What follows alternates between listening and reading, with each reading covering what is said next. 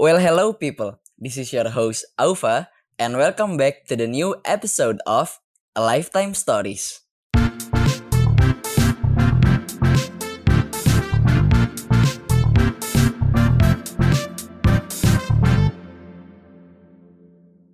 Nah, ini karena udah gue mulai record, jadi langsung gue mulai aja ya. Sebenarnya eh gue sendiri rada bingung ya mau mulai dari mana, tapi alangkah baiknya mungkin gue mulai dari nanya kabar lu dulu kali ya, Pe. Apa kabar, Pe? Wih, alhamdulillah Pak. Ya gue baik-baik aja. Selama ini juga di, di rumah aja dari gue pulang Semarang tuh Maret. Ya masih di daerah Bekasi, Jakarta, Tangerang ya di sekitarnya sih. Nggak pernah mana-mana. Gitu-gitu aja. Lu juga sehat kan? Ya, alhamdulillah gue juga sehat. Nah, jadi sebelumnya di episode kali ini buat kalian para pendengar, gue berkesempatan untuk ngobrol bareng salah satu mahasiswa Universitas Diponegoro ya, jurusan Ekonomi Islam, temen SMP sama temen SMA gue juga, namanya Mum Zaki Putra. Nah, selamat datang Pak di podcast gue. Boleh dong eh, perkenalan lagi dari lu? Oke, oke. Oke, Pak. Oke, buat teman-teman pendengar podcastnya Aufa di sini, kenalin nama gue Humam Zaki Putra, bisa dipanggil kalau jadi kalau panggilan gue nih unik nih. Kalau di keluarga gue dipanggil Jaki, tahu kan ya, Pak ya? Kan gue Iya. kalau di keluarga dipanggil Jaki, kalau temen NF tuh manggilnya HDP. HDP. Nah, kalau temen kuliah atau temen yang di luar itu panggilnya Humam. Jadi keciri lah temen gue yang mana, yang deket yang mana, yang keluarga yang mana. gitu. Jadi kalau eh, panggilan gue sebenarnya banyak. Eh, Lo sendi- ya lo sendiri manggil dari- aja. dari ketiga ketiga panggilan itu lo lebih prefer dipanggil apa sih? Humam kah, Zaki kah atau HDP? Sebenarnya sama aja sih, Pak. Kan Hmm. nama kan nama gue juga punya arti tuh. Kalau Iya. Humam artinya seinget gue ya, gue Iya. tuh pernah nemu buku di bawah meja orang tua gue ada nama-nama anak. Di situ gue nemu nama Humam sama Zaki dilingkarin. Oh. Humam itu artinya eh, pemimpin yang berhati singa. Kalau Zaki itu artinya kan Zaki emang kan cerdas kan. Ada Zakia, ada Aska yang lain gitu. hmm. Nah, putranya Putra. Ya sebenarnya sama aja sih. HDP juga buat unik-unik aja lah. Ini- sama Zaki kan banyak. ini menarik sih dari ngomongin arti nama lo sendiri. Tadi itu Humam tuh pemimpin kan ya? Bisa bisa Ah. disingkat pemimpin lah ya. Nah, Iya. tapi sebelum kita jauh ngobrolin ke sana, gue kayaknya pengen ngobrolin ke kondisi perkuliahan sekarang gitu loh. Dengan adanya pandemi yang masuk ke Indonesia, dinyatakan sama presiden kita tuh bulan Maret kalau nggak salah apa ya? Maret pertengahan. Iya, Maret pertengahan lah. Iya ada ada dua kasus positif masuk ke Indonesia dan itu kan eh, narasi-narasi ketakutan terus kayak gitu-gitu kan menye- menyebar di masyarakat dan akhirnya kita disuruh untuk melakukan pembelajaran jarak jauh gitu kan Em, learning from home online semuanya berbasis Internet of Things. Nah dari lu sendiri Pe gimana caranya untuk eh memaintain dengan keadaan yang baru ini ya kayak lo beradaptasinya itu gimana sih dengan adanya pandemi ini, dengan adanya kenormalan baru ini dan juga dengan sistem pembelajaran yang baru gitu. Kita cuman bangun, buka laptop, buka platform meeting, entah Zoom atau Google Meet. Habis itu kita eh, ketemu dosen secara virtual gitu. Kita belajar belajar melalui plat- platform digital tersebut. Dan lo gimana sih cara mengatasinya gitu beradaptasi dengan eh, hal-hal baru tersebut? Hmm, Oke, kalau ngomongin kuliah sih sebenarnya gue sendiri juga sedikit kesulitan sih Pak. Kalau dari Hmm. awal eh, ya sama lah kan kita kuliah online nih di awal Iya. Maret tuh kan sebenarnya seneng sih seneng ya. Kayak wah bisa di rumah nih bisa sambil ya kan kalau di rumah bedanya ada AC ya kalau gue kan. kalau di kos kan kayak gitu. Ya, se seenggaknya ada senangnya terus juga bisa deket sama keluarga kan. Tapi lama kelamaan mikir juga ke akademi. Sebenarnya gue juga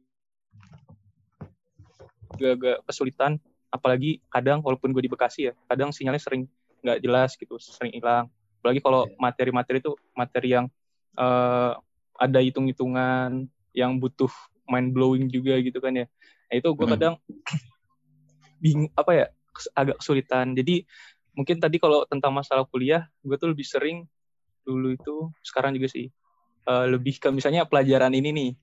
Misalnya pelajaran ada kan gue dapat makroekonomi. Makroekonomi itu menurut gue yang paling jago nih teman gue siapa ya? Coba gue deketin minta ajarin. Yang jago gue ada pelajaran Quran hadis kira-kira yang yang ngerti ini siapa ya? Gue deketin. Gitu aja sih. Karena menurut gue pun gue juga cukup kurang gitu. Cukup hmm. kurang bisa memahami transfer ilmu dari dosen ke gue gitu. Jadi gue bahkan lebih banyak kalau pas gue offline kemarin itu model belajar gue gue kumpul bareng temen gue kita bahas bareng-bareng gitu. Kayak sambil bawa makanan gitu gitu banyak. Nah, gue lebih yeah. sering gue lebih suka belajar kayak gitu daripada gue belajar sendiri. Makanya menurut gue buat sekarang ini gue cukup kesusahan. Hmm. terus apa lagi ya? Nah sebenarnya apa ya? Sebenarnya pun dari gue sendiri karena gue ini cukup cukup apa ya cukup ikut beberapa lomba lah yang berkaitan dengan okay. ekonomi Islam kan yang sama kayak uh, kuliah gue. Oke. Okay. gue ikut lomba karya tulis, gue ikut esai, kadang juga ikut speech gitu. Ya, eh debat gitu sempat gak sih? Enggak, enggak, enggak. Gue oh, tuh ya? cuman fokus di itu aja. Jadi uh, menurut gue, nah itu jadi sarana gue belajar juga. Malah hmm. bahkan menurut gue, gue pengetahuan gue ya, secara akademik gue, secara ekonomi yeah. sama kalau dibilang, itu lebih yeah. berkembang ketika gue mau lomba gitu. Jadi kan kalau mau lomba kayak gitu kan pasti gue berkelompok nih, dan gue pasti iya. berkumpul yeah. sama teman-teman gue, kita uh, brainstorming bareng-bareng. Hmm. Habis itu, uh, setelah brainstorming ya, di situ kita ngasih pendapat, ngasih kayak gini kayak gini. Nah, malah gue di situ sebenarnya banyak banget lebih banyak dapat uh, pandangan-pandangan, dapat materi ke ekonomi Islaman gue tuh di situ daripada di kelas. Menurut gue ya. Jadi sebenarnya kelas itu cuman pemantik doang sih, tinggal seterusnya kita mau ngapain. Dan mau offline mau online tuh sebenarnya sistemnya sama kayak gitu. Nah tadi kan lo bilang berarti lo sempat mention kayak masih ada kesusahan juga. Berarti lo ini tipikal orang yang kalau misal belajar tuh lebih mudah paham di luar kelas habis itu lu review lagi bareng temen-temen gitu. Iya gue sebenarnya emang tipe orang kayak gitu. Bahkan yang lu pasti lu juga punya teman kayak gini ya yang bahkan dia tuh tidur di kelas tapi paham gitu. Sedangkan gue yang merhatiin di kelas pun gak paham-paham gitu. Jadi kayak sebenarnya butuh ada keterbutuhan kita sama temen sih menurut gue. Jadi yang penting kita tahu uh, kemampuan kita kayak gimana terus ada kemauan aja sih Hmm. Kalau gue sih selama ini kayak gitu. Gue nggak ngerasa orang pintar juga sih, Pak. nah, habis itu tadi lu sempat mention lo ikut lomba-lomba nih. Dan gue juga kebetulan uh, kan lo cukup aktif di sosial media ya, Instagram tentunya, eh terutama kan. Nah, gue lihat dari postingan-postingan lo di Instagram itu kebanyakan tentang uh, lo ikut daftar entah daftar kepanitiaan atau enggak hmm. lo um, ikut lomba-lomba. Nah, di awal tahun lo sebagai freshman ya, sebagai mahasiswa baru, itu tuh maksudnya apakah lo udah mempersiapkan hal itu sebelum masuk universitas gitu kayak oh gue nanti setelah masuk universitas pas gue jadi maba gue pengen banget nih gue ikut lomba ini gue ikut kepanitiaan ini kayak uh, lo udah bikin brain mapping 4 tahun ke depan gitu tentang lo di univ ini pengen ngapain aja? Oke, jadi sebenarnya kalau ngomongin di awal kuliah gue, gue nggak ada, gue nggak punya pikiran bakal aktif di mana. Gue juga iya. nggak yeah. punya pikiran mau ikut lomba apa. Cuman yang gue tanamin di awal, yang pas itu juga dapat pesan dari ustadz kita ya, dari guru kita di NF, ya hmm. di NF sama, maksudnya di SMA ya, di SMA, SMA gue kan NF, di NF itu uh, kan bakal gua juga itu, sama Iya, kan siapa tahu masih nggak nggak ada yang tahu nih ntar yang denger pak. Oh iya. iya. ya, jadi di NF itu nanti bakal beda sama di luar, bahkan bedanya beda banget, bahkan bisa tolak belakang. Oke. Okay. Jadi bedanya itu yang dibilang pas itu yang gue nangkep ya, di NF itu semua udah ketata dan hmm. lo pasti ngerasa banget kalau kita ini bener-bener diarahkan buat nggak yang nggak merasakannya namanya leha-leha gitu nggak merasakan ada transisi kosong gitu di antara uh, ke kegiatan kita sama di pesantren. Yeah. Nah, itu yang dibilang dan uh, gue ingat banget pas itu Kak Ufa ngomong ya, jangan jadi mahasiswa kupu-kupu. Nah, gue kenal mahasiswa kupu-kupu tuh dari Kaufa pas itu. Kupu-kupu tuh apa kak? Ya kuliah per, kuliah, kuliah pulang, kuliah pulang. Kuliah pulang, kuliah pulang. Nah, menurut gue wah menarik nih. Jadi hmm. gue coba nanya-nanya ke kakak gue juga kan yang udah kuliah duluan. Gue nanya yeah. ke ating gue juga. Ya istilah kayak gitu udah umum dan sebenarnya itu udah balik ke pilihan kita masing-masing. Ya pilihan gue pas itu ya gue gak mau jadi mahasiswa kupu-kupu. Dan hmm. terbukti gue punya, gue tuh kayak punya apa ya, punya pikiran ya kos tuh sekedar buat gue tidur sekedar buat gue uh, singgah lah gitu iya tempat ya, singgah gue uh, gue pengen bisa aktif di luar dan uh, pas itu kan emang nggak ke, gak kepikiran ya gue mau di mana di mana di mana gitu dan hmm. Ya kebetulan aja pas itu ada oprek kepanitiaan hmm. ada oprek volunteer ngajar ada perlombaan ya gue coba-coba aja ikut dan oh. akhirnya ya udah nggak ada kepikiran sih pas sebenarnya nyampe kayak gini juga kepanitiaan pertama lu yang lo ikutin atau enggak kayak kalau kalau nggak kepanitiaan ya? lomba deh iya kegiatan pertama lo di univ yang lo ikutin kegiatan, juga pokoknya nih pak pokoknya gara-gara istilah kupu-kupu itu gue inget banget inget banget pertama kali gue kalau di Undip kan namanya ODM ya, orientasi di Ponorogo Muda. Itu ospeknya, nama ospeknya di Undip. Itu hmm. inget banget di hari pertama, pas itu dapat materi tentang uh, intinya tentang kehidupan gitu deh kayak analogi sebuah lilin kehidupan gitu gitu nah okay. inget banget gue pas itu uh, ceritain dikit dong tentang itu tuh aduh gimana ya hmm, intinya dibilang tuh lilin itu kayak kehidupan gitu. Kehidupan okay. di tengah uh, di tengah eh kayak lilin di tengah ruang ham, gelap itu kayak kehidupan. Jadi ya dia itu antara bisa menerangi hidup lu ataupun bisa antara bisa menerangi hidup atau dia tuh mati gitu. Ya tergantung dari usaha lu buat menyalakan lilin itu. Ya kayak gitulah intinya. Gue agak lupa juga sih. Tapi yang gue inget pas itu gue bener-bener orang yang pertama speak up di situ karena udah ada bawaan dari gue tuh gue gak mau jadi mahasiswa kupu-kupu dan gue nyoba speak up di situ dan mulailah gue kayak ada rasa uh, wah ternyata bisa nih maksudnya ada rasa pede lah intinya di awal yeah. terbangun dan di awal pun uh, kan terbagi jadi kelas-kelas gitu juga ya pas ospek juga hmm. juga ini juga jadi ketua kelasnya terus juga ternyata juga kelas gue jadi kelas terbaik di pensi terus okay. juga mulai dari situ gue ikut namanya ekonomi mengajar gue ikut volunteer ngajar-ngajar anak-anak di desa tertinggal lah gitu di Semarang ada oke okay. ya itu sih kayak mulai dari pas gue ospek malah menurut gue ekon itu tentang ekonomi mengajar tadi tuh kalau nggak salah lo jadi peserta terbaik gak sih situ? Oh enggak, kalau yang peserta terbaik itu jadi di Undip eh, yang tadi gue bilang habis uh, eh, ODM hmm. orientasi Ponorogo Muda itu ada tingkat univ dulu turun yeah. ke fakultas, nah terus turun ke jurusan. Nah di jurusan oh, ini okay. tiap jurusan punya uh, kaderisasinya masing-masing dan di ekonomi Islam ya kebetulan alhamdulillah lah kebetulan lah kebetulan lah ya gue yang yeah. jadi peserta terbaiknya di situ yang ikhwannya yang laki-lakinya oke okay. nah um, berarti emang nggak dari awal tuh nggak kepikiran lo bakal kayak gini ya tapi emang dari niatan lo karena um, pesan yang disampaikan dari guru SMA tentang kupu-kupu gitu ya dan lo nggak pengen jadi seorang kupu-kupu dan juga dikuatkan dengan analogi lilin tadi tuh waktu lagi ospek itu yang membuat lo tambah yakin buat oh iya gue bisa berwarna di sini gue bisa memberikan warna kepada orang-orang lain gitu ya iya iya itu sih pak. Dan seiring berjalannya waktu gue nambah ada satu statement lagi. Kalau hmm. lo kenal namanya kak Muhammad Saiful Mujab itu ketua BEM UI tahun 2000 17 17 apa 18 gue lupa. Intinya dia uh, intinya dia itu jadi salah satu pembicara di uh, kepanitiaan gue yang gue ikutin Indonesia Leadership Project ya tahun 2019 okay. dan kebetulan juga gue yang nge-LO-in ah. dan gue nggak pernah nyangka orangnya tuh sekeren itu pak. Gue kira tuh kayak oh ya udah ketua bem ya udah gitu. Tapi sebelumnya lu udah kenal dari SMA gitu?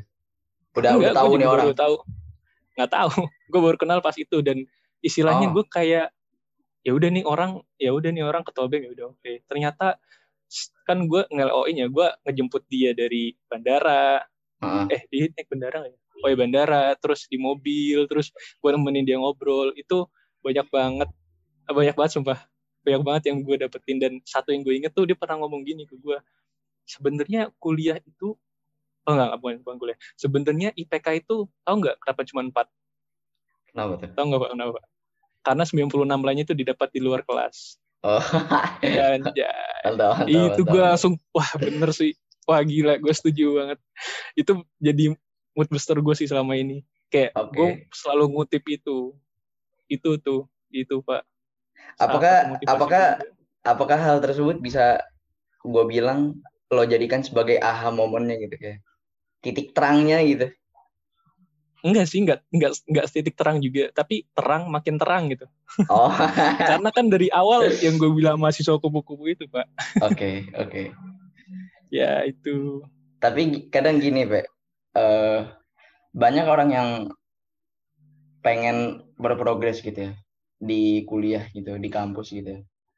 Dan menurut gue kayaknya anak-anak SMA gitu um- um- eh, tahun-tahun akhir gitu ya kelas 3 SMA masuk ke kelas 12 yang udah kita mikirin tentang universitas mau masuk mana jurusan apa bla bla bla bla kayaknya sih udah tahu tentang yang namanya eh, mahasiswa kupu-kupu. Nah itu tuh gimana ya kebanyakan terutama dari gue gitu ya pe gue tuh Hmm. pas masuk kampus gue pengen banget kayak gue ikut ini gue ikut ini gue ikut ini gue pengen jadi gini gini gini gini gitu loh. Maksudnya kayak aktif lah ya aktif banget gitu loh.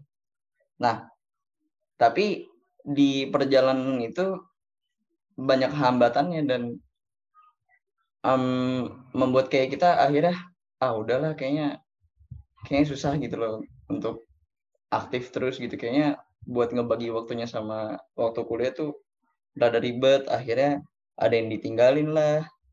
Entah dia lebih aktif ke organisasi atau perkuliahan yang ditinggalin atau gimana. Nah itu tuh dalam proses perjalanan itu banyak nemuin hambatan tersebut. Nah lu kayak gitu nggak sih? Banyak nemuin hambatan itu nggak sih? Dan gimana caranya lu ngatasinnya gitu? Apa kalau ngatasinnya kayak em, berprogres berprogres tapi nyari temen buat progresif juga gitu loh Hmm, kalau tentang apa ya ada keraguan misalnya gue mau aktif ini dah eh, tapi gue takut nilai gue jelek. Gue mau aktif Hmm. ini dah tapi takut nggak terima. Gue Iya. mau apa lagi? Gue mau ikut lomba tapi takut nggak menang. Ya sebenarnya bikin lu nggak berproses ya takutnya itu sih. Karena selama ini gue kalau daftar apa pun tuh pasti juga takut pak. Iya. antara gue takut nilai gue hancur antara gue takut ya segala macam takutnya lah. Nah sebenarnya takutnya itu yang bikin lu nggak bisa berkembang sih menurut gue menurut gue ya, ini bukan bukan gimana ya ta- tapi juga sepengalaman gue gitu. Temen gue tuh banyak juga yang mau kayak gitu. Misalnya mau ikut beasiswa mau ikut apa tapi karena ah gue takut karena bla bla bla gitu. Akhirnya nggak jadi. Sebenarnya kalau istilahnya gini kalau lu cuman ngomong gue takut tapi gue mau nyoba nah itu beda lagi. Karena Oke. takut tuh semua orang pasti sama sih. Kalau pengalaman gue kemarin eh misalnya deh misalnya di awal itu temen gue ngerasain banget gue semacam ada beda gitu.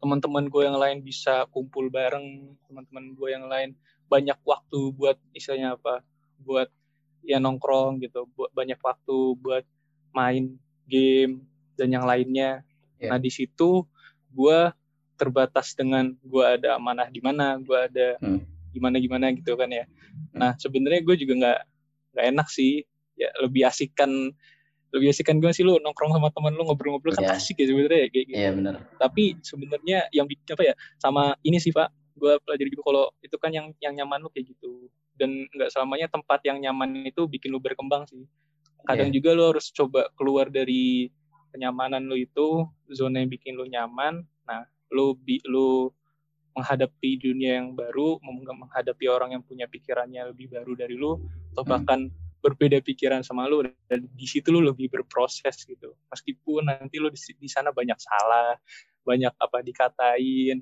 banyak direndahkan tapi kan prosesnya di situ dapat daripada lu cuman uh, nyaman di satu tempat dan gak berkembang banyak sih pak itu yang penting tadi yang di awal itu yang bikin lu sebenarnya nggak berkembang ya terasa takutnya itu Hmm. Oke. Nah, em, sebelumnya gue lupa nih, gue lupa mention ini, Pak. Eh, congratulations for your new achievement. Terpilih sebagai eh, Chief of apa sih Indonesia Leadership Program itu ya? Ketua ketuanya lah ya. Iya Indonesia Leadership Project Ah, ah. Nah, itu selamat ya untuk eh, apa namanya? Pencapaian terbaru lo. Nah, ini kan berarti lo memasuki chapter yang baru nih, Pak. Ya kan? Aha. Em, gimana lo menghadapi chapter baru tersebut gitu? Eh, sebelumnya gini, kan lo ini udah punya pengalaman eh, sebagai ketua gitu ya, sebagai se- eh, di SMA udah menjadi ketua OSIS, terus udah juga punya pengalaman sebagai ketua acara eksternal SMA kita gitu kan, ketua flight. Dan lo itu gimana sih menghadapi chapter baru ini di kampus, di mana lo juga dikasih amanah amanah yang sama gitu sebagai ketua ketua Indonesia Leadership Project tapi dengan eh, apa ya media yang lebih luas gitu loh jangkauannya lebih luas gitu nah itu gimana sih iya lo iya hadapinya ya Hmm. tadi kalau lu bilang sebagai apa sih tadi belum prestasi ya banyak yang bilang ini sih ya Achievement. kayak ya achievement penghargaan tapi menurut gua jabatan tuh bukan ini sih bukan, Bukan penghargaan achievement. sih Hmm. iya bukan suatu prestasi menurut gua jadi gua sebenarnya agak kurang sebenarnya bukan juga. bukan prestasi sih Pe. pencapaian Pe. Iya sih pencapaian sih. Iya iya Iya, bener-bener. Tapi menurut gua yang dibanggakan tuh bukan itunya sih pak. Bukan bukan jabatannya ya? posisinya. Iya. Iya bukan posisi bukan jabatan. Karena pun gue sebenarnya nggak nyari itu. iya. Mis pas gue misalnya nih kalau gue bisa cerita juga kan gue nih di LP itu eh, bukan gue mencalonkan diri tapi Hmm. gue juga sebenarnya ada diminta gitu dan Iya. gue menyanggupi kayak gitu kan ya. because you're Eh, capable of it kan makanya lo diminta mm, mm, mm, mm. Hmm. kira-kira kayak gitu dan menurut gue yang menjadi suatu capaian suatu prestasi suatu achievement itu ya ketika ada hal yang berubah atau ada inovasi yang lebih bagus lagi dari tahun sebelumnya itu baru Hmm. bisa di congratulation nah itu menurut gue kalau cuman di awal gitu sih menurut gue kurang Iya, gue iya, pun iya. kayak ngerasa jadi beban sih sebenarnya ya walaupun terlepas dari itu semua ya gue bakal menjalankan amanah gitu. Hmm. tapi kalau dari gue sisi gue pribadi itu sebenarnya nggak bisa dibilang sebuah tadi penghargaan capaian sih enggak Hmm. tunggu nanti prosesnya seperti apa dan hasilnya seperti apa baru bisa lu bilang seperti itu. Dan nggak ke gue doang sih pasti yang lain juga kayak gitu. Itu sih pak. Lo merasa tertantang nggak dengan eh, hal-hal baru ini yang datang ke kehidupan? Lo? wah gila sih pak gila gila. Kalau dibandingin sama SMA sih jauh. Oke, teman-teman SMA menurut gue tuh lingkungan terbaik gue tuh di NF sih.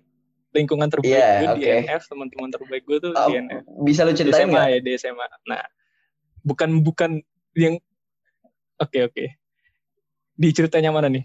Yang kenapa sih lu bisa bilang lingkungan terbaik lu tuh di NF gitu di waktu SMA?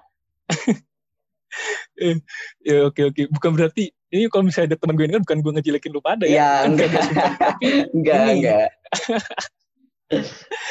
aduh maksudnya lingkungan terbaik gue di NF itu karena kita kan dalam satu sistem dalam satu Hmm. tempat yang Hmm. istilahnya kayak ditutup gitu dibatasi oleh eh, pemikiran-pemikiran eh, dibatasi oleh perilaku-perilaku yang berbeda dengan kita gitu di pesantren dan gue nyaman sebenarnya di situ karena istilahnya gini nakalnya di NF itu beda sama nakalnya di luar. Iya, pinternya setuju, NF setuju. tuh beda sama pinternya di luar. Setuju, Jadi- setuju. ya kan ya? Dan juga kualitasnya anak NF itu beda sama kualitasnya anak di luar. Kalau gue bisa cerita nih pak. Kalau gue spill nama lagi deh. Kan gue diundip nih gue diundip. Iya, gue nyebut nama yang lain nggak apa-apa kan? Nggak apa-apa, nggak apa-apa. misalnya nih si Agi ada Agi dulu kan satu apa satu divisi tuh sama gue di flight kan Iya. sekretaris lah sekretaris di osis juga dia jadi sekretaris kan nah Hmm. sekarang kemarin dia ngabarin gue kalau dia juga diminta jadi calon ketua himpunan gitu. Iya. Terus kalau lu tahu juga si Puput, Iya, gue gue dengar juga tuh, gue dengar juga. ah Puput kan dan Diminta siapa juga. lagi ya? Hmm, kalau gue denger lagi Mahardika, Mahardika juga dia mau jadi CKM dan sebenarnya ba- banyak sih Pak teman-teman gue yang lain dan itu teman-teman kenalan gue di NF gitu. Nah, dan akhirnya gue bisa berkesimpulan kalau ya berarti teman-teman gue di NF ini lingkungan gue di NF ini lingkungan yang terbaik gitu. Lingkungan Oke. terbaik itu artinya lingkungan nyaman gitu. Hmm. Bisa dibilang ini gak sih, Pe? Em, lingkungan SMA lu itu apa yang ngebentuk lu sekarang ya? Ah, bener bener bener bener. Jadi pinter-pinter milih SMA menurut gue. Karena SMA itu ya enggak enggak. Kalau SMP itu SMP kayak masih apa ya? Nyari jati diri lah ya. Main-main. Masih kecil-kecil lah. Maksudnya masih bocil-bocil gitu. Enggak belum juga. SMP tuh masih main-main malah. Kalau gue Iya, tahu gue main-main. juga. Gue juga masih nggak jelas sekali SMP. Nah SMA tuh eh, menurut gue jenjang yang di mana kita mulai benar-benar mencari gitu. Hmm. apa ya kayak startnya kita mencari nah kuliah ini eh, ber- ber- bercabang gitu jadi kita lebih mengenal banyak orang jadi istilahnya pondasi kita di awal tuh di SMA gitu Hmm. jadi pintar-pintar nyari SMA pesan gue juga itulah Oke, pinter-pinter jadi SMA. Berarti bukan berarti kita harus uh, masuk NF gitu kan? Tapi kalau misalnya mau masuk NF boleh. ya enggak ya, ma ya masa gue nyusul semua orang masuk NF ya kagak emang emang semua yang di NF auto bagus enggak juga kan Enggak, semua yang enggak. enggak di NF juga out enggak auto enggak bagus kan gitu Oke, yang menarik, cocok menarik, aja menarik. sama lingkungan lo Iya. gitu, gitu Pak. Nah, terus tadi ini Pak, kita lagi ngomongin tentang eh, amanah baru lu nih sebagai ketua. oh itu iya. Ah. Lu melihatnya melihat tersebut tuh maksudnya kayak yang lu dapat amanah baru nih, lu melihatnya sebagai suatu beban kah atau gimana lo ngejalaninnya? sebenarnya apa ya pak dari pertama kali gue diminta itu gue udah ada rasa takut gue juga ada rasa ragu gitu kan ya jadi gue gue kan juga dikasih waktu kan coba pertimbangin dulu dikasih waktu beberapa hari di tengah-tengah itu gue coba Sebelumnya ada yang ada yang ada yang calon lagi nggak sih? Maksudnya diminta orang lain Ada. gitu? Oh ada. ada ada yang diminta yang lain juga ada pun yang mencalonkan diri gitu Oke. kayak gitu kan ya nah jadi di antara waktu itu gue nanya ke teman-teman deket gue gue nanya ke kakak-kakak yang tahun lalu gue nanya ke orang tua gue gue pun juga sholat ya istihoroh gitu jadi kayak Iya. bener-bener gue tuh karena ini apa ya kalau menurut gue amanah yang besar juga Iya benar. dan kalau di berkaca dari kan gue ikut tahun lalu tuh impactnya juga besar gitu Hmm. makanya di situ gue sebenarnya rada takut dan sampai sekarang pun kalau dibilang masih ada rasa takut Oke. tapi di situ kan gue dia gue diyakinkan dan Hmm. teman-teman gue pun juga ada yang percaya gitu sama gue ya seenggaknya kan gue di situ bukan berarti gue sendiri kan ya gue sama benar. teman-teman gue nanti walaupun ini sebenarnya belum kebentuk sih pak benar-benar baru awal banget kan ya Iya. baru kemarin juga Ustaz. ya kan ya ya eh, kalau tadi dibilang ini sebagai beban sebenarnya emang bener sih ini masuk sebagai beban semua yang gue ikutin semua pilihan gue gue aktif di mana gue ikut eh, acara apa gue ikut volunteer apa gue ikut lomba apa tuh sebenarnya jadi beban semua sih buat gue tapi eh apa maksudnya beban ini bukan dengan konotasi yang negatif gitu Iya. beban ini di gua analogikan eh, seperti apa ya lu punya beban yang banyak Hmm. nanti selanjutnya ketika lu punya beban yang lebih sedikit itu nggak akan kewalahan gitu. Ataupun lu punya beban yang sama nanti di porsi yang sama. Ini gua ngomonginnya kalau udah lulus gitu kerja Hmm. gitu pengalaman. Itu nggak akan bikin lu jadi misalnya kayak stres banget terus pusing gitu. Hmm. itu sih gue gue mikirnya lebih ke situ aja. Jadi kalau dibilang beban sih iya pak beban. Cuman karena ini amanah udah diberikan ya insya Allah gue lakukan semaksimal gue bisa gitu. Kalau Iya. dibilang eh, kalau orang-orang bilang prioritasinnya lu priori- lu prioritasin tuh apa siapa? gitu. Gue sih gue nggak ter gue bukan orang yang termasuk memprioritaskan diri gue sendiri. Karena gue uh, lebih memprioritaskan apa yang dilimpahkan ke gue gitu. Baru gue mikirin okay. diri gue sendiri. Makanya kadang banyak teman gue yang ngingetin gue makan gitu. Kadang hmm. gue juga kemarin kan sempet sakit kayak gitu. Yeah, yeah. ya gue kadang juga butuh orang yang kayak gitu oke okay. berarti itu pak tadi kalau gue jawab ada sosok di balik lu yang menguatkan lu gitu ya teman-teman deket orang tua gitu ya iya yeah. iya yeah, itu pastilah nggak mungkin gue sendiri dong lo melihat mereka tuh seberapa penting sih dalam hidup lu Wah gila. Yang mana dulu nih?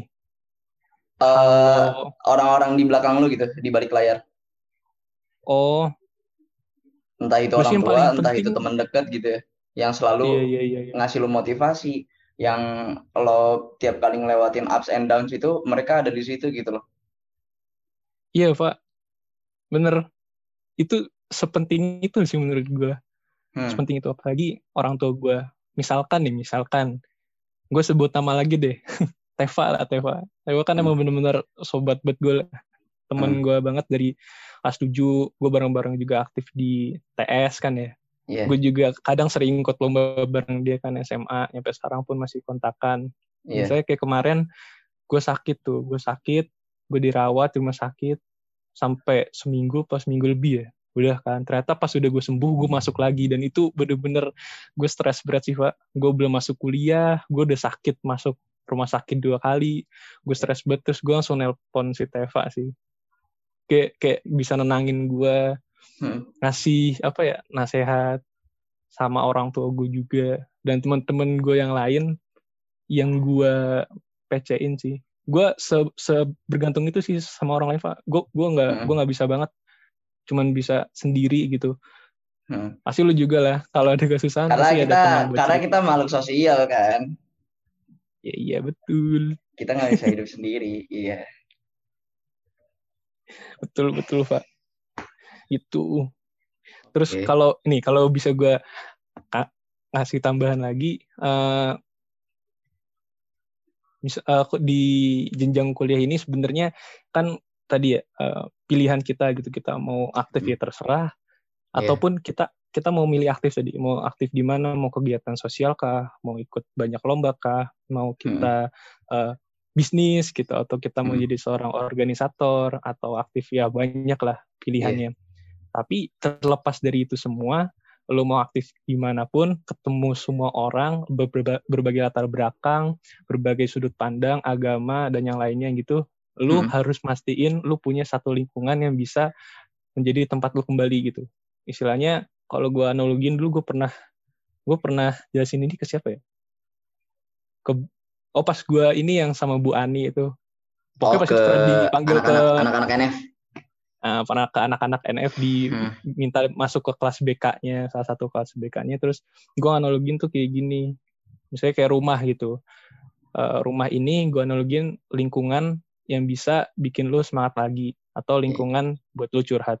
Nah, rumah yeah. ini kan pasti juga lu kadang bosen kan ya. Lu perlu keluar mencari hal baru. Tapi ketika lu di luar itu disakitin orang, ketika lu di luar itu di istilahnya kadang gak enak hati sama orang, ya jangan pernah lupa sama rumah lu itu gitu. Anjay, Karena keren, rumah keren. itu emang tempat kembali sih. Anjay. gue senyum, senyum sendiri nih. Iya sih, tapi gue setuju. Gue gue setuju gue sama lu waktu itu juga gue um, pas ada acara makrab gitu terus gue disuruh nyampein kesan pesan gitu kan dan karena kan apa namanya kesan, gue disuruh nyampein karena sebagai ketua angkatan gitu ya ketua angkatan mereka terus gue bilang ya kan di tahun pertama itu gue bilang sejauh apa pun kalian melangkah kita nggak pernah tahu apa yang bakalan terjadi satu tahun dua tahun ke depan. Mungkin um, di antara kita ini ada yang meninggalkan kita duluan gitu ya ada yang pindah jurusan atau apa tapi sejauh apa pun lu melangkah jangan pernah lupain rumah lu karena ini ada tempat kalian kembali gitu loh. Anjay. keren keren. Keren keren. Gitu pak. Iya iya iya Aisyah nah tapi ini pak um, dengan segala cerita perkuliahan ya satu setengah tahun ini kayak lo udah ngikutin melewati ODM terus lo menjadi ketua di ketua kelas di ospek tersebut terus lo juga udah jadi ikut volunteer apa uh, macam-macam lah ya terus lo ikut lomba juga dan sekarang tuh uh, yang terbaru lo sebagai ketua ILP yang gue tanya sih ini pak end game lu tuh gimana sih what do you see yourself gimana, gimana? Uh, in the next uh, 2.5 years ya end game lu tuh ke mana gitu loh end game lu tuh apa sih goals gue gue mau hmm. ke mana gitu tujuan yeah. akhir gue apa Iya. Yeah. Kalau naik tujuan akhir gue apa, gue nggak tahu pak. Sumpah. Dulu mungkin gue pernah berkor-kor. Kalau lu tahu di samping meja belajar gue pas di NM, gue mau jadi gubernur BI. Wah, ya. Ya, gue ingat, gue ingat. ingat. tapi ini, tapi, tapi makin ke sini gue ngerasa, wah sumpah nih pelajaran susah banget. Aduh ya Allah. Kadang kadang gue mikir lagi, wah dulu gue ambis banget berarti ya mau jadi orang kayak gitu gitu. Iya. Ya, dulu gue punya goals Karena gitu. mimpi Cuman, itu ya, gratis, Pe. Gak apa-apa. Kenapa iya, lo bisa mimpi sih, setinggi itu? Karena mimpi gratis. Bener, bener, bener. Mm -mm. Tapi kalau pas sekarang gue lihat realitanya kayaknya susah sih, Pak. Dan akhirnya sekarang ya sama lah lu pasti kecil pengen jadi pemain sepak bola yeah. gitu lagi kenal astronot pengen jadi astronot atau kenal yeah. Iya, polisi iya. pengen jadi polisi misalnya kayak gitu kan ya mungkin menurut hmm. gue itu gue di dulu pas gue SMA kayak gitu mungkin sekarang uh, eh, gue lebih lihat ke prospek kerja sekarang kayak gimana gue ngelihat hmm. uh, ya misalnya kayak sekarang aja lah serba online gitu kita udah ngelihat uh, banyak pekerjaan yang berubah coba misalnya setahun lalu dah setahun lalu aja masker kayak dipandang orang ya udah gitu tapi sekarang masker yang banyak dijual banyak iya. variasinya yeah. banyak banyak motif kayak gitu kan ya ataupun misalnya uh, uh, bidang transportasi gitu bidang pariwisata dulu gencur uh pariwisata halal ya sekarang lagi kayak gini. Kan kita nggak tahu. Jadi sebenarnya yeah. tentang goals gue apa ke depannya gue nggak tahu pak. Gue nggak tahu. Yang yang penting gue ngelakuin yang gue suka dulu aja lah sekarang. Hmm. Yang penting gue nggak cuman nggak cuman diem aja. Ya nggak mungkin sih diem aja. Maksudnya uh, berkembang aja terus. Iya. maksudnya yeah. ya ber, berkembang terus. Tapi gini-gini juga gue juga masih sering main game kali pak Iya, I know, I know, gue tahu kok. Enggak. ini buat buat yang lagi dengerin nih, apa ya? HDP juga seneng main game. Dia di luar kuliah. Ini top player Bekasi Mobile Legend ini, Gatot Kaca nih ya gitu itu salah satu yeah. pelarian penat gue lah main yeah. sama temen ya mau kalah mau menang stres bareng menang bareng kalah bareng ya yang penting mengeluarkan penat gue di kehidupan ini sih di game sih gue walaupun main sampai malam juga hmm. berarti lo belum bisa ini ya melihat uh, diri lu dua tahun ke depan gitu ya kayak Enggak. jadi apa jadi apa tapi lo lebih apa sih menjalani apa yang ada sekarang gitu dan mm-hmm. terus berproses betul betul kira-kira kayak gitulah gue nggak tahu nanti ke depannya jadi apa ataupun berpenghasilan dari mana gue nggak tahu lah oke okay. um, since you are majoring in economy ngomongin ekonomi enak kali ya be ya lu kan juga ada ekonomi ekonomi dikit pak gue penanya ini sih yeah. jurusan lu kan ekonomi Islam. Hmm. Lo melihat perkembangan ekonomi Islam di Indonesia itu sendiri gimana sih? Lo optimis gak tentang ekonomi Islam ini ke depannya gitu? Apakah apakah ekonomi Islam ini bisa menjadi suatu sistem baru di Indonesia gitu? Kayak sekarang gue nanya dulu deh pak. Oke. Okay. Gue gue nanya dulu ke lo. Bedanya ekonomi sama sama ekonomi biasa pak? Ekonomi Islam sama ekonomi biasa? Ekonomi konvensional deh. Bedanya apa? konvensional sama Islam. Uh -uh. Konvensional sama Islam. Nah, kalau kalau gue gue gak tahu ya. Ini ini masih soalnya gue gak belum terlalu mendalami tentang ekonomi Islam gitu. Tapi kalau misalnya gue hmm. lihat dari kacamata ekonomi Islam, ekonomi Islam itu um, lebih menekankan kepada ini sih, nilai-nilai nilai-nilai agama sih yang hmm, iya, iya. Apa memandang menganalisisnya dan menyelesaikan suatu permasalahan itu dari cara-cara Islam gitu loh berdasarkan berdasarkan iya, Al-Quran cara atau Sunnah gitu gitu kenapa cara-cara Buddha juga ada berarti Enggak kan ekonomi Cara-cara Buddha, Islam. cara-cara. Hindu ada.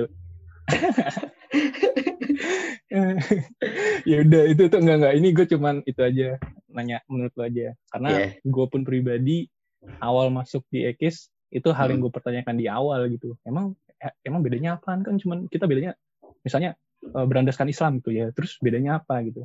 Nah. kalau lu malah lu kalau nanya gue kenapa gue masuk ekonomi Islam yang dipandang orang lain sebelah mata kayak lu jurusan mana? Ekonomi Islam. Ah apaan tuh? Gitu. Hmm, ada yang ngomong kayak gitu juga gue Oh masih banyak tuh yang kayak gitu. kali. Masih lah masih banyak yang kayak gitu. Kayak masih di situ-situ aja lu masih di Islam-Islam aja kayak gitu juga ada lah ke gue dari awal sih gue masuk ekonomi Islam nih. Sebelum masuk ke yang tadi lu nanya ya tentang ekonomi Islam tuh kayak gimana. Awal gue masuk ekonomi Islam tuh gue baca-baca di koran tentang pas itu ada festival syariah apa gue lupa lah. Iya. Pak Yusuf Kala pas itu juga ada. Kayak Pak Maruf Amin juga ada di pas itu. Ya tuh bilang katanya ya ekonomi Islam nih bakal maju beberapa tahun ke depan. Iya, gue juga Oh. sering dengar itu kok nah, kan perkembangan terus gue mulai lah gue mulai mulai nyari di internet. Yang Hmm. kan gue basicnya di ekonomi juga kan lu tahu gue SMP SMA kelas 10 sempat ikut Anak bututi banget kan. ya anak bututi sama kedem kedem kedem tuh Kavi Dimas temen gue juga. Dia Ah. satu tim di ini ekonomi. Tapi sekarang dia nggak di ekonomi sih. Ya udah Komunikasi. aja. Ya. Murtad nih murtad. di Telkom. Nah jadi ya Allah. Ya jadi itu sih salah satu gue kenapa masuk ekonomi Islam pertama dari ngeliat prospek kerjanya sih. Itu Oke. katanya katanya kan ini bakal berkembang. Dan yang ngomong pun juga bukan orang-orang asal-asalan gitu kan ya orang terpandang. Jadi wah bisa nih.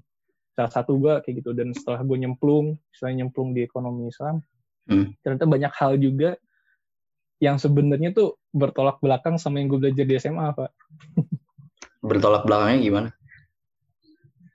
misal kayak gini deh Eh, dalam ekonomi dalam lu jualan deh dalam lu bisnis pasti yang ada di otak lu secara teori ya kalau secara teori di konvensional itu adalah eh, lu mencari untung sebesar besarnya Iya. balik modal lu kembangkan lagi lebih tinggi yang itu kan emang brief apa maksudnya eh concernnya di situ. Nah dalam ekonomi Islam itu berbeda. Jadi emang kita mencari keuntungan juga tapi yang paling utama tuh bukan mencari keuntungan tapi kemaslahatan.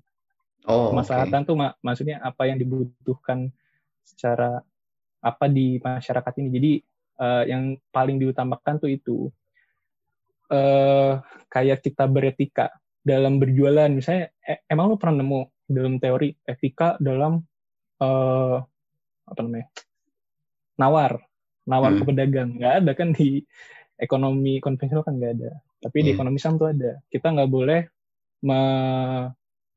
menawar. Kita nggak boleh menawar barang yang lagi ditawar sama orang lain. Itu etika. Oh, oke. ya. Kalau secara khususnya kayak gitu. Tapi secara umum ya itu. Ekonomi Islam yang gue tadi gue bilang beda. Dan tadi gue mandang ekonomi Islam sekarang kayak gimana sebenarnya kalau gue ikut lomba itu Hmm. banyak banget banget banyak banget hal yang bisa dibahas. Karena sebenarnya di Indonesia ini literasi tentang ekonomi Islam tuh masih sedikit. Oke. gitu. Gitu pak. Itu masih kendala gitu. Jadi makanya emang sebenarnya banyak banget uh, organisasi ekonomi Islam yang, yang bergerak di ekonomi Islam ya.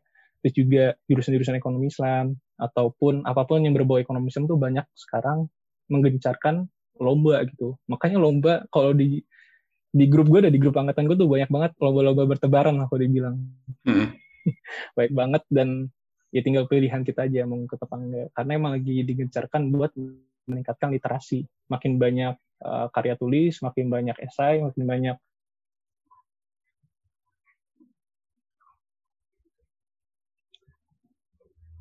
Halo. Yang dikaitkan sama kayak gitu itu sih pak Oke, oke. Em, karena lu mention tentang literasi ya, Pe. Kalau nggak salah, lo nih ada suatu project namanya propagansi kan? Propaganda in literacy. Oke oke, iya iya. Lo sekonsen apa sih sama literasi? Sama budaya membaca? Jadi kalau yang tentang propagansi ini Hmm. itu sebenarnya salah satu project gue di kaderisasi tingkat dasar. Oke. Jadi kalau di Undip ini, lu tahu kan kaderisasi tingkat dasar? Apa lu nggak tahu? Kurang. Oh, lu kurang tahu. Jadi kalau di di Undip ya, kayak semua univ sih sama harusnya semua PTN. Ada namanya pendidikan pradasar LKMM PD latihan keterampilan manajemen mahasiswa tingkat Itu dari dari BEM-nya?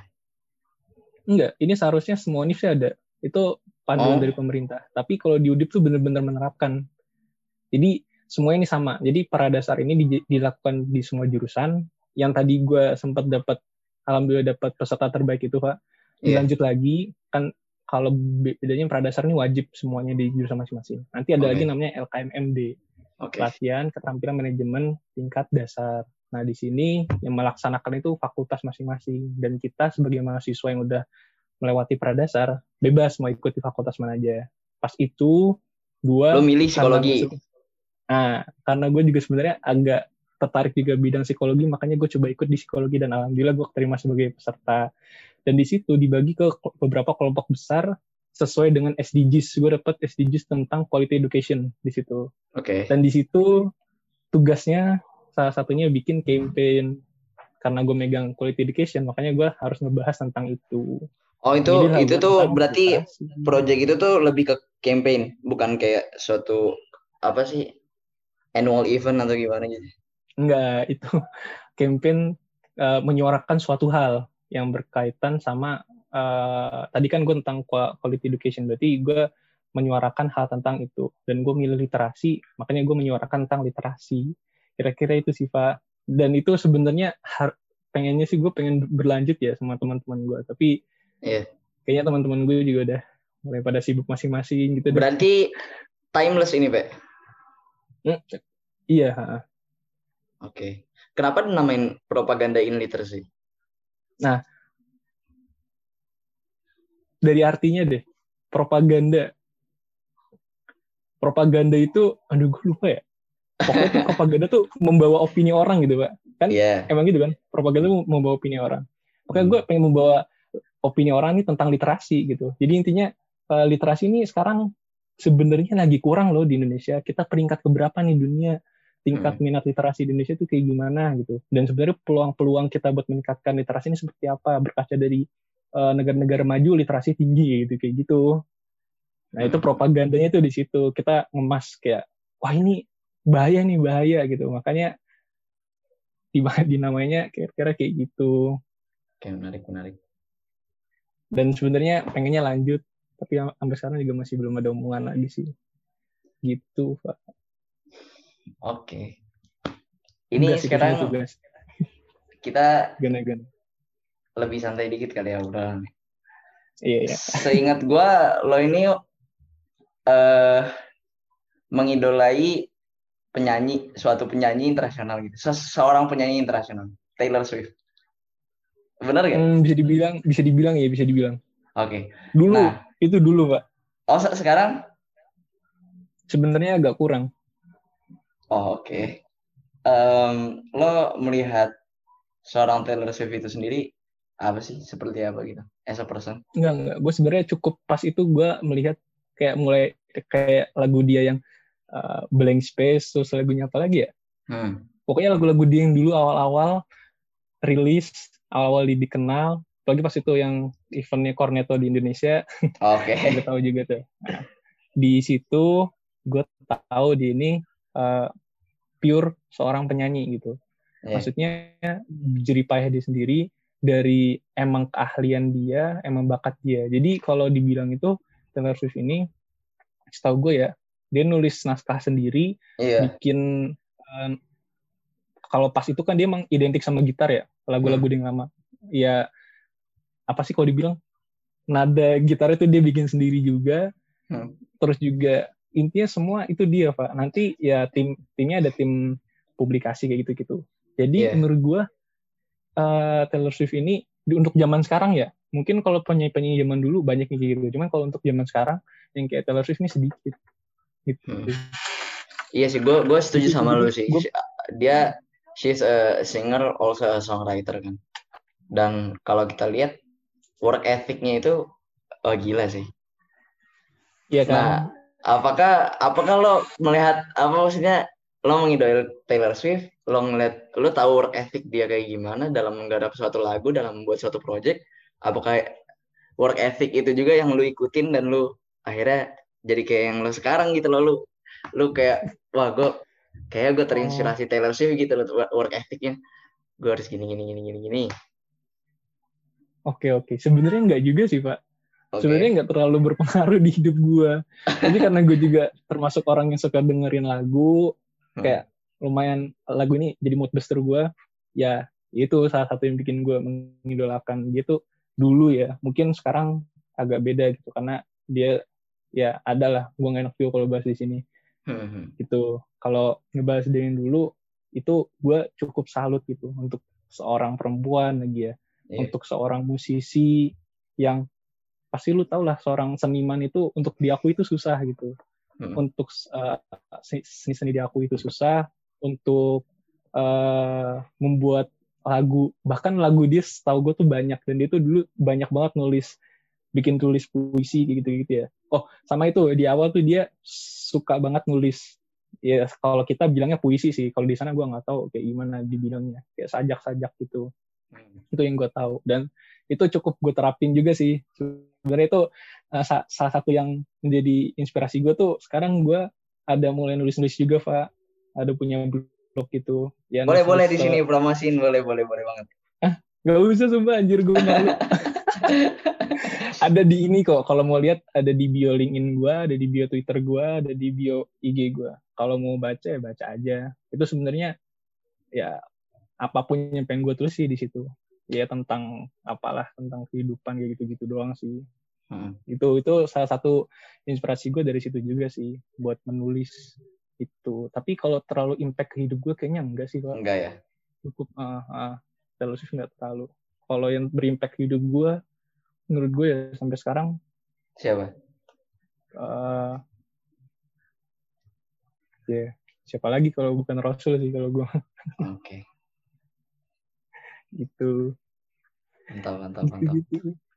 Nah, terus hmm, sebelum gua tutup nih Pak ya, udah cukup panjang juga obrolan kita. Tapi gue gue penasaran sih, gue pengen nanya satu hal. Lo pernah insecure ya sih? pernah lah pak Insecure kayak melihat orang lain gitu loh. Hmm, And and and and how to manage how you manage to deal with that? Gimana caranya lo menang menanggapi itu, menanganinya? kalau kalau gue mandang sih sebenarnya itu malah se- semua orang harusnya punya sih kalau dia nggak punya rasa takut gimana dia ngetri gimana dia bisa nge-trigger diri di- dia sendiri buat seenggaknya lebih baik dari diri diri dia yang sekarang gitu kan Hmm. kalau kita insecure pasti kita ngebandingin diri kita sama orang lain kan Nah, dan menurut gue sumber insecure yang sesungguhnya itu kalau bahas sosmed ya itu ada di LinkedIn pak lu lu Oke. punya LinkedIn nggak gue gua sebenarnya udah tertarik buat bikin itu tapi ntar dulu deh. Oh ya udah Dari gue semester satu awal semester oh semester satu pertengahan tuh udah dengar dengar tentang LinkedIn. Terus banyak juga yang Hmm. bilang pakai pakai pakai tapi enggak deh, ntar dulu. ya oke oke ya menurut gue Gimana tuh gimana gimana? salah satu sumber insecure gue itu di LinkedIn karena setiap, setiap sosmed tuh punya ini masing-masing ya punya karakter masing-masing misalnya orang orang yang aktif di Twitter tuh kayak gimana gitu atau orang yang aktif di IG tuh tipe-tipenya kayak gimana Hmm. sama aja kayak misalnya orang yang misalnya bocah-bocah yang aktif di, di ML kayak gimana yang di FF kayak gimana gitu kan ya Oke. Oke. Jadi kayak gitu nah bedanya di LinkedIn ini karena ini emang platform eh, aplikasi yang buat pencari pekerjaan membuka usaha maksudnya ya tentang pekerjaan gitu ya tentang job-job Hmm. jadi di situ orang banyak banget ngasih tahu tentang diri dia itu sekarang lagi ngapain aja bukan Hmm. secara habit ya bukan secara eh, keseharian dia tapi lagi sekarang lagi ngapain aja tentang pekerjaan dia kesibukan. Di situ ketahuan pak. Dan di situ bisa kelihatan connection lu itu nyambung sama siapa. Misalnya lu nyambung sama siapa gitu direktur apa. Itu kan pertama kali gue bikin gue nge apa yang nge-follow. Kalau di sana bukan follow connecting. Hmm. connected gitu ya sama temen gue gue ngeliat dia aktif punya tulisan banyak punya ntar di di situ kelihatan kayak war apa penghargaan dia apa aja Iya, iya. bahasa yang dia kuasai apa aja pernah tes up Iya, gue pernah lihat sekilas tuh LinkedIn kayak gitu. sebenarnya sumber gue ya kan sumber ketakutan enggak enggak ketakutan insecure gue di situ dan cara menghadap cara apanya ya cara melewatinya nggak melewatinya sih cara mengatasinya eh sebenarnya insecure itu bisa jadi ini sih kata gue bisa jadi Pemicu kekuatan juga ya? Hmm. dengan lu ah, dengan lu sebenarnya tadi yang gue bilang semua orang tuh harus punya. Ya lu cari lu cari juga sumber itu lu apa insecure lu apa. Tapi bedanya lu ubah insecure-nya itu jadi hal yang bisa senggaknya kayak orang yang lu insecurein. Ada gimana ya? Ya gitu pak. Paham, paham. lu takut sama orang tapi lu coba eh, istilahnya kayak nge-planning wah ini gue harus gimana nih biar biar senggaknya gue kayak dia. Kalau enggak senggaknya eh gue bisa lebih baik dari diri gue yang sekarang kayak gitu sih. Sebenarnya Oke. insecure sih. Karena banyak orang tuh kayak terlalu apa sih insecure terus misalnya ngechat di Twitter atau di IG ya sebenarnya nggak ada salah juga sih. Iya. menurut gue orang curhat tuh nggak apa-apa. Tapi kalau cuman curhat doang nggak dilakuin nggak ada gerakan ya itu yang salah sih. Banyak ngomong doang Hmm. gitu sebenarnya kalau dibilang Hmm. gitu Pak. Mungkin ini kali ya, Pak ya. Eh, seseorang yang pantas untuk lu bandingkan tuh di lu di hari kemarin gitu, Pak ya. nah dari kemarin siapa Iya, diri kita di hari kemarin. oh iya iya iya Diri kita di masa lalu. paham iya iya itu jangan pernah bandingin jangan pernah bandingin sama orang lain sih sebenarnya karena Iya. itu nggak bakal ada ujungnya lu ngeliat orang lain wah ini bagus lu kayak pengen kayak dia nih misalnya lu udah kayak dia lu ngeliat lihat lagi ada orang lain. Kalau kayak gitu lu takut takut terus dan insecure insecure terus. Ya seenggaknya lu bandingin sama diri lu kemarin kayak kemarin gue misalnya gue kemarin baca Quran cuma satu halaman. Ya coba lah gue hari ini satu halaman setengah gitu enggak dua halaman. Bisa sih kayak gitu. Mantap, mantap. Sebelum gua tutup ada yang pengen lu sampein lagi ada? Anything you'd like to add? aduh apa ya tadi bah- bahasannya juga luas juga sih pak Hmm. kalau dari gua tadi gue mention yang gua bilang di awal ya di sini yang dengar juga banyak teman-teman dari teman-teman gua juga teman-teman Aufa pasti ya yang Iya. lagi kuliah juga tadi sih pesan gue itu eh, kenapa IPK cuma 4 ya karena 96 lainnya itu kita dapat di luar kelas dan Hmm. cara kita aktif di kuliah pun nggak cuman kita aktif di organisasi aja banyak caranya temuin temuin eh, passion lu di mana temuin lu enaknya berkembang di mana gitu jangan jadi mahasiswa yang kupu-kupu aja itu sih pesan gue walaupun gue juga masih mahasiswa sekarang Oke deh. sih Pak. Ini seru banget sih, Pe. Maksudnya, it's been a nice conversation. Terima kasih juga lu udah bisa ngeluangin waktunya ya.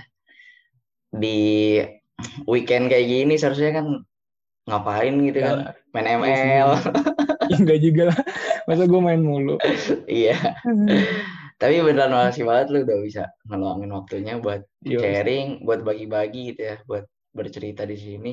Dan semoga sih harapan gue buat lu ke depan, ya I'm really looking forward eh, dengan project-project lu ke depannya gitu ya. Dan yang gue harapkan semoga lu bisa terus menginspirasi orang, bisa terus mendebarkan kebermanfaatan ke jaringan yang lebih luas lagi gitu. oke. Mm-mm. siap siap siap. Dan siap siap. Kalau kalau menginspirasi sih enggak pak. Kurang kurang. Jangan inspirasi jangan gue lah. Kalau menebar kemanfaatan ya oke. Tapi Oke, inspirasi masih banyak yang lain. Dan kalau semisal mungkin kalau semisal habis ini kita mau ngobrol-ngobrol lagi boleh ya dan kalau gitu boleh lah. gua tutup gua Aufa dan gue HDP Humam atau Zaki. I'll see you guys next week. Thank you Pe. Yoi makasih juga pak